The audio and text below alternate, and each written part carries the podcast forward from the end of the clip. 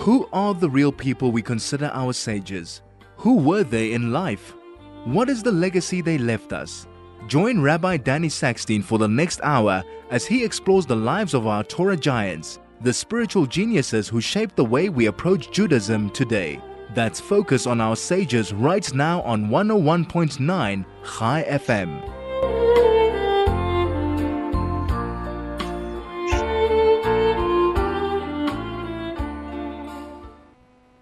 Good afternoon and welcome to Soul to Soul. Always a great privilege to be with you on a Wednesday afternoon. Today is Yom HaZikaron. Actually, the, the normal date of Yom HaZikaron is tomorrow, is the 4th of Iyar. Today is the 3rd of Iyar, uh, but it's all been brought forward because Yom HaAtzmaut um, fell this year on the 5th of Iyar as a Friday, so it's brought forward to the Thursday, and therefore Yom HaZikaron is the Wednesday, is today. So Yom HaZikaron is a very important day um, a very important day for all of us to take a few moments and think about those heroes that gave their lives in the protection of the Jewish people, in the protection of the Jewish state, those neshamas that died al kiddush Hashem, that died sanctifying God's name, protecting the Jewish people, and ensuring um, that we have our own land, our own independent state. And if it weren't for their ultimate sacrifice. So we wouldn't have our own land. We wouldn't have Eretz Israel, which would be an independent Jewish country. And so we all should be very grateful to those individuals and we should feel the pain of their families and we should empathize with them and show them appreciation for the sacrifice of their loved ones, ensuring that we have a land of Israel that belongs to the Jewish people and that really is a game changer for all of the Jews around the world. That is the difference between um, pre war Europe, pre war world, and the world today. And uh, it's a, we're very blessed to have the land of Israel, and we can get on a plane. And a few hours later, there we are in the Holy Land, which is a, a great blessing and a great miracle, and something we shouldn't take for granted in our time. The 4th of Iyar also is the yahrzeit of one of the great Jewish giants, spiritual giants, um, in the last 200 years, and that's Rav Yosef Dov Soloveitchik. He was known as the Beis Halevi. And Rav Yosef Dov Soloveitchik was born in 1810. Um, he died in 1892. And uh, he was an, an incredible human being, a great genius. In 1854, he joined the famous Volozhin Yeshiva, which was the center of Jewish scholarship at the time. He became one of the Rosh Yeshivas of Volozhin, and uh, he built up Volozhin to be the great Torah. Um, the really, it was a a, a, uh, a place where they churned out Talmidei Chachamim. It was the center of Torah learning in the world, in Lithuania, in the world, and all the other yeshivas were an offshoot of the mother of yeshivas of Volozhin, yeshiva, and Rav um, Yosef Dov Soloveitchik was instrumental in making Volozhin the center of Torah learning that it was.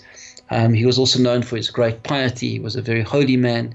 He, his fear of sin was legendary, um, which was uh, comparable to a person, an ordinary person is, fears danger in their life. So that was the extent to which Rav Yosef Dov Soloveitchik feared sin. He became the rabbi of the town of Brisk, Brest-Litovsk in Lithuania and uh, that was the beginning of the famous Brisker dynasty. Um, his son was the famous Rav Chaim Soloveitchik, his grandson, the famous um, Brisker Rov, and uh, he was somebody who um, really uh, touched and uh, impacted on the Jewish world um, in a tremendous way.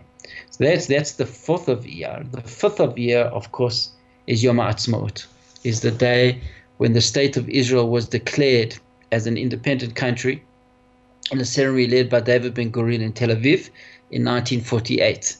And uh, the Declaration of Independence granted full rights to Arab citizens of Israel and called for peace and cooperation with the neighboring Arab countries, despite um, the, the following day, the armies of five Arab nations declared war and attacked Israel.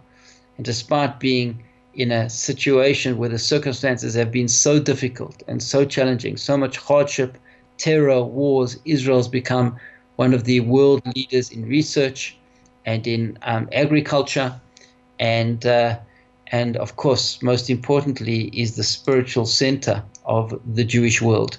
And so we celebrate the independence of um, the state of Israel on the 5th of Iyar, um, which we will actually be celebrating tonight and tomorrow. It's brought forward today.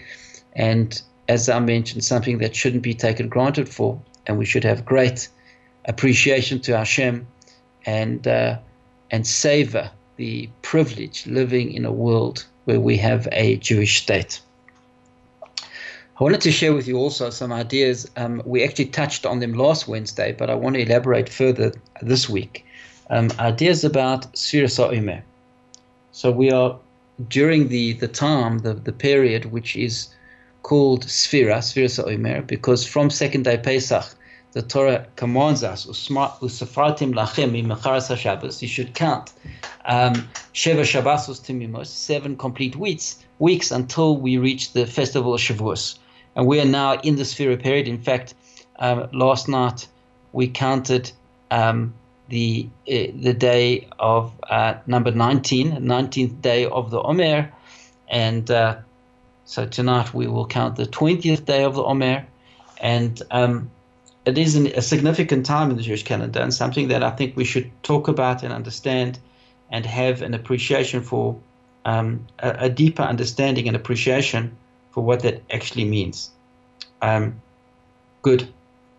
So, so as mentioned, today is last night we counted the 18th, and uh, tonight we count the 19th day of the Omer, and um, the Omer is a a very uh, important time that the Torah tells us to use to develop ourselves, to to grow.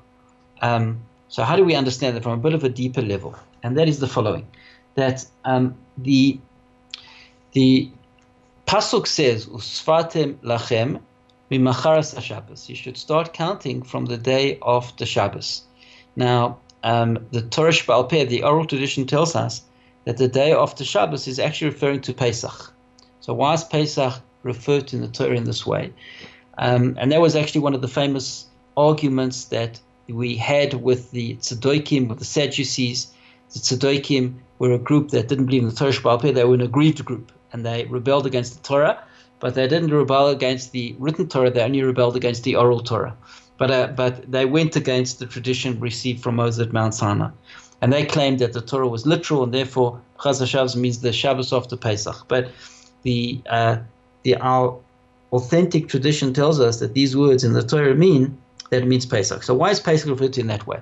Meshechov explains, Meshech explains beautifully. It's also in the Hasidic Sforim, which uh, which is a raya that it's emes, because um, they both say the same thing, and that is that um, the way Hashem deals with us, the way Hashem interacts with us, is you have awakenings from above and awakenings from the below. It's called in the Sforim hitarusa de la'ela, hitarusa de latata. So an awakening from above, above means that Hashem gives us a free gift. Hashem showers miracles upon us, even if we don't deserve them. And the entire awakening happened from above, from heaven, and it filtered down into this world. And that's a, an example of Shabbos Kodesh. Shabbos comes whether we like it or not. Shabbos is a gift from heaven, from above. Shabbos is a day of tremendous beauty and holiness and power. And Hashem um, opens up those channels and shines the lights of Shabbos, irrespective of what we're doing down here, whether we're going to receive them, whether we're going to appreciate them, whether we're going to connect to them or not, Shabbos happens. Every seven days, we have the end of the cycle of the week, and Shabbos Kodesh um, descends upon this world with great power and glory. But there also are awakenings that start from down here, from below. And those awakenings are actually the Yomim Tovim. We, as uh, the Torah gives permission to human beings to declare the months, to declare when the month begins. They aid him, the witnesses look and they um, see the new moon. They then go testify at the Beis Hamikdash about the um, their sighting of the new moon, and if the Sanhedrin who cross-examined them, the two witnesses separately, and they see that you know from the shape of the moon and from the place in the sky where it was that these are legitimate witnesses, so they will then declare Rosh Chodesh. and the that's when the new month will be. So the new month is determined down here by us human beings, whereas Shabbos and the weeks are determined by Hashem. And that awakening down here is a uh, that's given over to human hands, whereas Shabbos is in control of Hashem. Pesach was the one exception of the Yom Tovim, which was also free gift from above. Hashem um, performed incredible supernatural miracles and brought us out of Egypt. So Pesach has an element of Shabbos to it. And that's why in this context it's called Mimacharas Shabbos, it's referring to first day Pesach. So what does that got to do with Sphira? Uh, we will discuss that in a moment. Please stay with us. We'll be back shortly.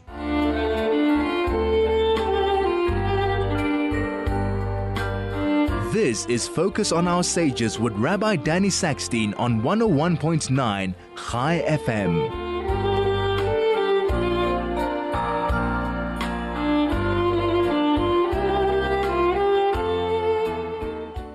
So we're talking about the significance of Sfiras Omer and the fact that it's referred to as Memacharas Shabbos, which the Meshech explains that it's referring to Pesach because Pesach was like Shabbos. Pesach was a freed gift that came from above. Hashem performed these incredible miracles on behalf of the Jewish people that took us out of Mitzrayim. So what is that? And the Torah then says immediately after Now you count. Now you must count Chamishim Yom, your 50 days. But why straight afterwards? So what's one got to do with the other? The Maharal explains very beautifully. He refers to the Shabbos in San, the Gemara in Sanhedrin. The Gemara in San, Sanhedrin, but Daf Tzadi Tes Amud Beis. Amar Rabbi Loza Ko Adam la'amul yulad Shemar Adam la'amul yulad. So the Gemara quotes the pasuk in Iyov in Job that says that a human being was created for amul. A human being was created to toil in this world, and sometimes that goes. Uh, against, it's the contrary of what Western society tells us is success. Western society, you need to make a lot of money, like Elon Musk, and then you can go and sit on your beach, uh, on the beach in your island home, and enjoy the rest of your life. That's the goal. That's what we all are striving for. The Torah says no. The life in this world is toil, and we toil each day of our lives. And we have these constant battles within us between our higher self, our soul, and our lower self, our body. And that's the challenge, and that's the work that Hashem sent us to do in this world. The Maharal says an unbelievable thing. Maharal says that a human being, the first human being was called Adam because he came from the Adamah, he came from the ground. And he will return back to the ground when we die and our soul leaves our body the body goes back to the ground and the soul moves on to its ne- next phase in the eternal world. So, why, says the Maharal, is a person called an Adam? Yes, he comes from the ground, but what does that represent? What does that symbolize? What's the relevance to the existence of a human being?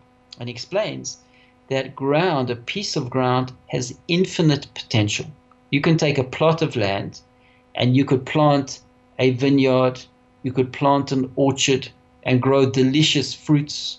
You could plant wheat fields and sustain many, many people.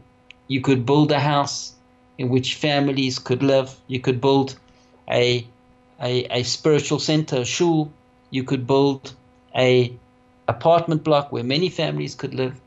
The ground has infinite potential. Or you could ignore it and it could be fallow and you could leave it in which it doesn't produce anything. And that's a human being we all have infinite potential, like a piece of ground. And we, Adam, can do great things and produce great things with our life and with this ground that is our life, or we could let it lay fallow and not reach our tremendous potential. Listen to this unbelievable vote that I heard from Rabbi Yosef Elefant of the Mir Yeshiva. It says in the Midrash of Shir HaShirim that the word be'er, which means a well, appears 48 times in the Torah. And the Mishnah in Pirkei Avos tells us that there are 48 ways, 48 kinyane Torah, memches kinyane Torah, 48 ways that we acquire the Torah into ourselves. We integrate the Torah into our personalities and into our lives. And that's not a coincidence because a well represents a source that doesn't need any other. It's a wellspring of water. And if we are able to access the wellspring of our neshama, so then we can bring out our potential like a piece of ground, which is infinite, our infinite potential. And the work of a human being in this world, says the Zohar. The Zohar actually says, the Torah tells us that Yaakov Avinu, he removed the Even um, Hagadoila al Be'er. There was a big stone on the well, and Yaakov removed it. The Zohar says that that wasn't only literal, it was figurative as well. Yaakov was able to move the stone that was covering up the well. And we all have an Even over our well, of our neshama. The Even, says the Zohar, represents the Yetzer Hara. And that Yetzer Hara blocks the infinite potential, the well springs within of the soul. And our job in this world is to take the Memches Kinyane Torah, the 48 ways to acquire Torah, and those are the antidote to the Yetzer Hara. And that assists us in removing the Even Hagadol Al Be'er. If we live according to the 48 ways of acquiring the Torah, so we remove the stone that covers the well and we unleash our infinite potential. And that's how we achieve our purpose um, in this world. So that is what Sphira is. Each day of the Sphira, there are 49 days, and the Sforim say that on each day we should work on one of these Kinyane Torah, on one of these characteristics through which we acquire the Torah. And then, if we've done that for the 48 days of the counting from Pesach to Shavuos, and we've fulfilled the command of Sfartim Lachem, Shabbos, you count from the day after Pesach. And of course, we have to count. The Torah is telling us literally to do the mitzvah of counting. And that's why we count each night. We count what that night is um, in the Sphira, as we counted last night, the 18th. And we are also supposed to be working on those Kinyane Torah on each of those 48 days. And the last day, the 49th day, we do Chazorah, we do revision of all of them. And then we're ready to be Makabal the Torah and that's symbolizing removing the stone from the Be'er, removing the Yetzer Hara, and allowing the Be'er, which is appears 48 times in the Torah, allowing our infinite potential to come out and to develop. So, for example, the today, as I mentioned, is the 18th day of the Omer, and today um, the the midah of the 48 ways, the 18th one of these characteristics is bemiut derech eretz, is to reduce your business activities. So the Torah is telling us that, you know, of course, if somebody wants to be successful in this world and wants to um, make a success of their business or success of their career, that only comes through blood, sweat, and tears, very hard work. And one's really got to um, put in the effort and um, and get to the grindstone. And there's no shortcuts. We all know that. If one wants to succeed in any area of life, so one has to put in the effort and the time. But as a Jew, I, I saw an interview recently of Elon Musk, and he says his uh, his working hours are absolutely ridiculous. He works uh, seven days a week and many many hours. Um, you know, one needs that kind of effort if you innovating the world like he is and changing the world with his incredible um, new products that he's bringing to market and his his brilliant brain that has the creativity to see and project what's uh, where the world's going in the future.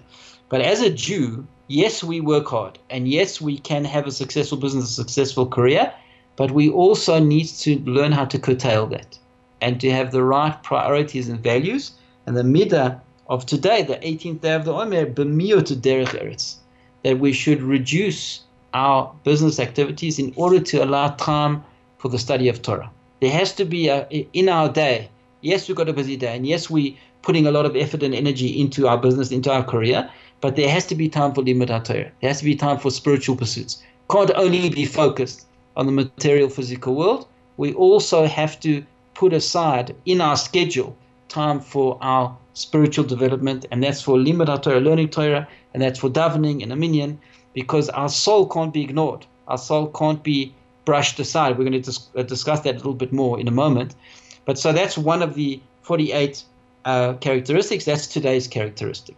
And so the the idea that we are saying, based on the Meshech Chochmah the Maharal, is that the um, time of counting the Omer, these 49 days of times of intense work, where we are able to um, unleash the infinite potential of a human being, remove the stone, the Yetzar from the Be'er, from the well springs of spiritual um, greatness that is within each of us, and then we achieve what the potential of Adama, of this of this human being is, of this Adam. We each are an Adam, we are a human being, and we are then maximizing this piece of land that Hashem has given us and producing the goods and producing the fruits that we're supposed to in our lifetime. So that's what the sphere represents. Um, that immediately after Hashem gave you the free gift of Pesach and the supernatural miracles took you out of Mitzrayim, immediately you start counting. Immediately you start doing the work of working on ourselves, of removing the Yetzer Hara, and of accessing the Torah and allowing our neshama to soar, and we achieve the infinite potential, spiritual potential that's within each and every one of us. So that's a beautiful and powerful idea of what we're doing with the counting of the Omer. Um, one should we say a bracha when they count the Omer. If we miss the day, so then we um, cannot say the bracha anymore. We should still count. If we miss the day, we shouldn't. We it doesn't matter. We should still count what the the correct day is. But then without a bracha, we try to go to shul and hear a bracha from somebody who hasn't missed a day. Or if you haven't missed a day, you can say the bracha yourself. Okay, I want to move on to another uh, very important idea that I want to share with you that actually comes from the Torah reading this week. This week we read Parshas Kedoshim. Parshas Kedoshim is fascinating in that the one of the great mysteries of life is what are we doing here? And in Judaism, we encourage questions. In Judaism, on the contrary, all of Judaism is built on questions. And if you paid attention to your Pesach Seder, um, you would have seen that the Seder is designed to bring out questions and to encourage the children to ask questions. And that should really be the overriding um, atmosphere of Jewish education, is that it's an environment where the children are encouraged to ask questions, are praised for asking questions, and no matter what the question is, no matter how direct and penetrating it is, no matter how challenging it is, that is the, the way to uncover the truth. Because in Judaism and as Jews, we're not frightened of any questions. And we believe that um, it is the truth, the Jewish understanding of life, that God did give the Jewish people the Torah 3, more than 3,300 years ago. And the, most of the world, even to this day, um, accepts that that event did take place and that God's word was shared with the Jewish people via Moses. And that is the basis of the Jewish religion. So we believe that our religion is true. We're not making anything up. And therefore, we encourage as many questions as possible, and we do our best to answer them. Maybe we can't answer all the questions, but certainly the more questions that are asked, the more we get to the bottom of the issues and we um, unveil the truth. And interestingly enough, this week's Parsha actually tells us the reason why we should be holy. It says, Kadoshim tihyu, Hashem, Hashem says to Moshe, speak to the Jewish people and tell them, Kadoshim tihyu, be a holy nation. Ki kadosh ani Hashem lokeim, because I am holy, Hashem your God. So Hashem tells us why. We've seen elsewhere in the Torah, and when we just before Kabbalah Torah, Pashas Yisroel, the preparation for uh, the Torah that Hashem says to Klai I want you to be a mamleches kohen v'goy kadosh, but He doesn't tell us why. I want you to be a a, a Cohen, a, a, nation of priests and a holy nation. Doesn't say why, but here in Parshas Kadoshim, says Hashem says, "Kadoshim tihyu be holy, ki kadosh ani Hashem," because I am holy. It's a very powerful thing. Hashem's telling us that we must emulate Him. Hashem's telling us that we um, should follow in Hashem's footsteps, so to speak, kaviyachol. We should follow the model of Hashem. That we should emulate Hashem in our lives as best we can. In fact, that's the introduction to Parshat Kedoshim, which there are many, many mitzvahs where Hashem tells us how to be holy. Hashem gives us the framework of Kedusha, of holiness and of sanctity, of living with holiness in this physical material world. And so that is our role. We are partners with Hashem in creation and we emulate Hashem. And that's really a very basic human instinct that human beings want to emulate others. I'll, I'll give you an example. Um, if you know me, you know that I'm a big soccer fan. I'm actually a big Liverpool fan. So I'm very happy about last night's result. Um, but if you look at uh, the world, the physical world, the world of sport, so people want to emulate great sportsmen or great sportswomen. People want to be like them. Um, for example, just last year, 2021, the shirt sales of both Messi and Ronaldo were over a million each. There were over a million Messi PSG shirts because he changed clubs, and there were over a million uh, Ronaldo Manchester United shirts sold last year. Over a million. That's a lot. It's a big number. So we see because every kid, and not only the kids, the adults too, they want to be like Messi and they want to be like Ronaldo. They want to, even though they don't have the physical attributes of Messi and Ronaldo, they don't have the talent and the skill and the flair that both of these two, you know, absolute geniuses in football have. But everybody wants to go beyond themselves in the physical world. They want to be like the best. They want to they want to exceed what they're achieving now and emulate the best. It's the same thing spiritually that a human being has within them. This innate desire to connect to spirituality, to spiritual truth, to to godliness. Um, that's what we call a conscience. And when we're not doing that, so a person feels like something's missing. A person feels there's a void in their life and in their world. If they are not emulating uh, and connecting to eternity, to infinity, to a power greater than ourselves, to a moral standard above and beyond where we are. So that is one of the natural innate instincts of a human being. And we all very much want to connect with God and, and with a, a, a spirituality and the mor- morality that is beyond where we are now.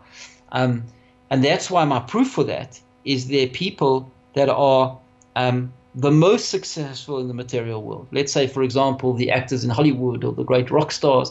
These people are very talented. These people have unlimited money. These people are physically usually very beautiful. And so they've really conquered the material physical world but they are amongst the unhappiest people in the world. Why is that? It doesn't make any sense. If your goal in life is to succeed in the material world and these people have succeeded, why are they unhappy? Because within them there's this void. Within them there's this this yearning for something that is morally above where they are, morally and spiritually um, beyond what, what the physical limitations of this world are. And without having that, they turn to drugs and they turn to abuse of alcohol. And they are the, the, the, the numbers of overdoses are alarmingly high because they're very unhappy because they don't have the spiritual element to their lives. So that's what Parshas Kedoshim is telling us, is that our role in this world is in order to go beyond ourselves, in order to emulate Hashem. We are on Hashem's team, and to be like Hashem. Kedoshim tihyu, ki kadosh ani Hashem location. Please stay with us. We'll be back in a moment.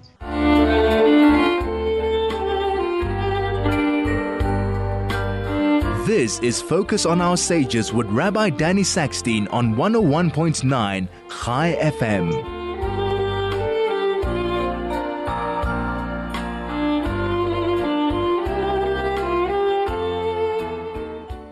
So we're discussing how it's part of the human character, part of the human makeup to want to emulate. We want to emulate those that are better than us physically, and of course, we want to emulate and have role models on a moral level as well. And that's why the Torah tells us, "Kadoshim tihyu, be holy, ki kadosh ani Hashem," because I am holy.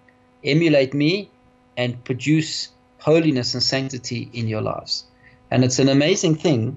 The holiness. How do we achieve holiness? How do we do this? So the Torah tells us. Torah gives us a clear framework of kedusha, and breaks it down into two different categories. The one category is ben Adam lechavero, between us and our fellow human being, and we're supposed to achieve holiness by um, by being kind to our fellow human being, by treating our fellow the way Hashem treats our fellow, emulating Hashem. What's that?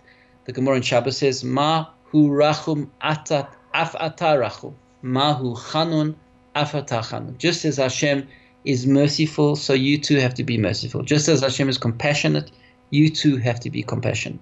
That is the um, the pathway to emulating Hashem in terms of our relationships with our fellow human being. And so we have to live with a sense, and the Torah actually gives us, you know, concrete examples. We have to pay our work on time.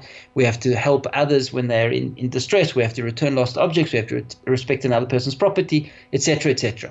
So that's the the one way that we emulate Hashem. And the other way we emulate Hashem is by living with Kedusha. Living with Kedusha is, of course, following the mitzvahs between Adam Lamakom, between us and Hashem. Following the mitzvahs between us and and God. And there are many of those mitzvahs. There's many different laws, the laws of kashrus, the laws of Shabbos, the laws of of um, of Yom Tov, the laws of davening. There, many mitzvahs we're supposed to do, many avos we're not supposed to do. So so those those laws that the Torah gives us or enable us to live with sanctity and kedusha um, in our lives. And when we do so, so we are partners with Hashem. We're partners with Him. The, the Gemara says when the when we keep Shabbos, we acknowledge that there's a creator, that God created the world in six days. And the seventh day Hashem rested. Every time we keep Shabbos, that's called a Zeiche Remember the act of the creation of the world. So Hashem stopped creating on the seventh day.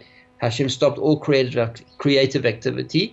And therefore, we emulate Hashem and also stop all creative activity on the seventh day. And that is then an acknowledgement of Hashem being the creator of the world. That it's God's world, that God created the world in that pattern. Six days Hashem created, seventh day Hashem, uh, Hashem stopped creating and, uh, and no longer continued to create. And therefore we emulate that too. And then the, the Gemara says, within, then we become partners with Hashem in creation. We acknowledge that Hashem is the creator of this world, of this incredible world, that God created it. And by us abstaining from creative activity on Shabbos, so therefore we become um, witnesses, aidim. We testify to the fact that God created the world. It's a very powerful thing there, very powerful concept. And when one actually does it, it is incredibly moving. It's incredibly uplifting spiritually to withdraw from creative activity, not doing any malacha, the 39 creative activities of malacha on Shabbos. And by doing so, we are acknowledging that God is creator of the world and we're actually entering into a bris, a covenant with Hashem. We then become partners with Hashem and we're part of this covenant with God. Every single Shabbos, every seventh day, we do that, which is very, very powerful, a very powerful spiritual um, activity. So that's how we do that. And that's how we work in sync with Hashem. That's how things flow, and that's how we play our part in creation, as we were talking about Sefira, that we're supposed to be counting. Um, and we we doing the work of releasing our soul and not only living in a material physical world where the body controls everything that is our job so i want to i want to share with you a beautiful story it's a famous jewish story that illustrates this it's a it's a jewish story i actually heard it from rabbi Berel Wein um, it also appears in the Hasidic book of short stories. Um, a beautiful story, which illustrates this idea. So the story goes as follows: There was a two brothers. They both came from Lithuania, from Eastern Europe, and they landed in the United States. And the one brother was a very streetwise individual. He was very savvy. He opened up a grocery store, and uh, he was an excellent businessman. His brother, on the other hand, was a bit low functioning, was not able to succeed in business, but he he obviously wanted to help his brother and include his brother. So this savvy, smart businessman, he has his grocery store. He opens another grocery store. He opens another store in town, and then he, he extends across the whole province where he lives, state where he lives, and then he goes uh, nationwide. He has a a franchise throughout the country. And he gives his brother, who's not so um, good at business and who is a little bit slow, he gives his brother the chewing gum ball machines. He says, You'll be in charge of chewing gum balls, and in every store that we open, the chewing gum balls are your responsibility. And the brother's very happy. He's now, it's a very small part of the turnover of this now big business but uh, he gets a salary and he's part of the business and he's busy and, and everybody's happy. The smart, savvy brother then passes away and um, his son takes over the business. And it's a big business, it's a serious operation. And this son now has got no time for his uncle who comes in and reports back on the sales of the chewing gum balls and chewing gum ball machines. He, he doesn't have any patience for him, the nephew. And so he buys his uncle a condominium in Florida and he sends him, he retires him and sends him off to Florida.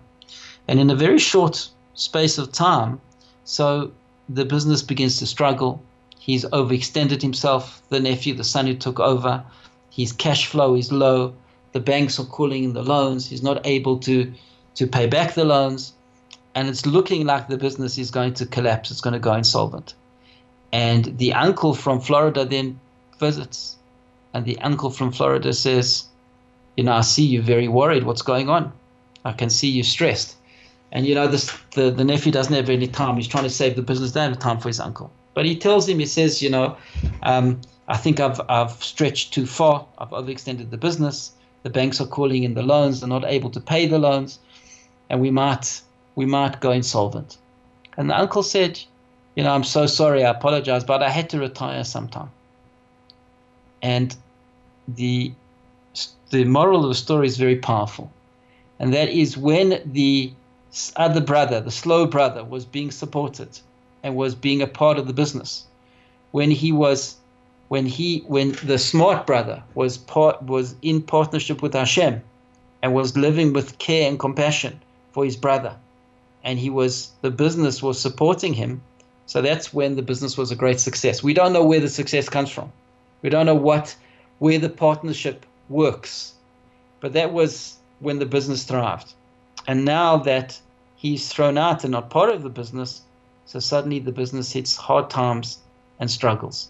And so when we are partners with Hashem in the world, and when we take that partnership seriously, and when we treat our fellows the way Hashem wants us to, and we learn how Hashem, we learn, uh, Avram Avinu learned Bikur Cholim and Hachnasas Orchim, uh, visiting the sick, and um, having guests in one's home, and um, and Menachem Avel, and to, to comfort mourners. So all of these things we learn from Hashem, when we implement that in our lives and we live with the compassion for our fellow human being, so then we are partners with Hashem and we bring Kedusha in our lives. But when we say, no, I don't need you, Hashem, I'm going to go on my own. There's no God. It's all chance. It's all accident. It's all random. There's no higher moral value through which, for which we should strive. So then Hashem says, okay, you want to be on your own? I'll let you go on your own. And we see what happens when we left to our own devices and uh, where we end up as a result. So that's a very powerful story, and that's really the message of Parshas Kedoshim, that is to enter into this partnership of Hashem, to emulate Hashem, both in terms of our treatment of our fellow human beings and in terms of our um, relationship with God, and that brings about a successful partnership, which uh, brings Hashem, Hashem's blessing into our lives. Please stay with us. We'll be back in a moment.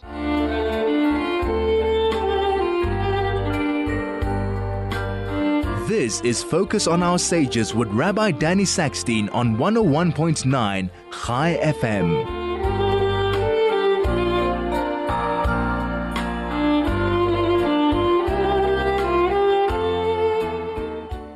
So we're discussing Parshas Kedoshim. Hashem commands us to be holy because Hashem is holy. That means the way we treat our fellow human beings with love, compassion, and care, the way Hashem treats us. And the way we relate to Hashem is with a sanctity. We don't give in to our lower self, but we follow the framework that Hashem gives us in the Torah with halacha and um, with following the mitzvahs. That's how Hashem wants us to behave. That's how we bring sanctity and holiness into our lives, and that's how we emulate Hashem. And so, when we do our averas, when we transgress, when we when we go against the commandments of the Torah, and we do things that the Torah says we shouldn't do, so that's a breach in the agreement with Hashem. That's a breaking of the partnership. That's a rebelling against fitting into following Hashem as our role model and emulating Hashem into this world. And that's our, our goal and our intention. I'll just end with one story.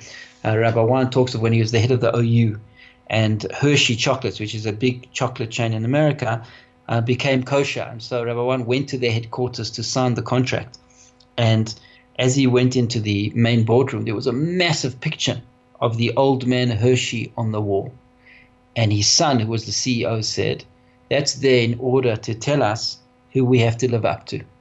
And that really is the life of a Jew, that Hashem is our role model. We look to Hashem and we have to live up to the standards that Hashem sets out for us in the Torah, both in the way we treat our fellow human beings and in the way we behave in our own relationship with Hashem.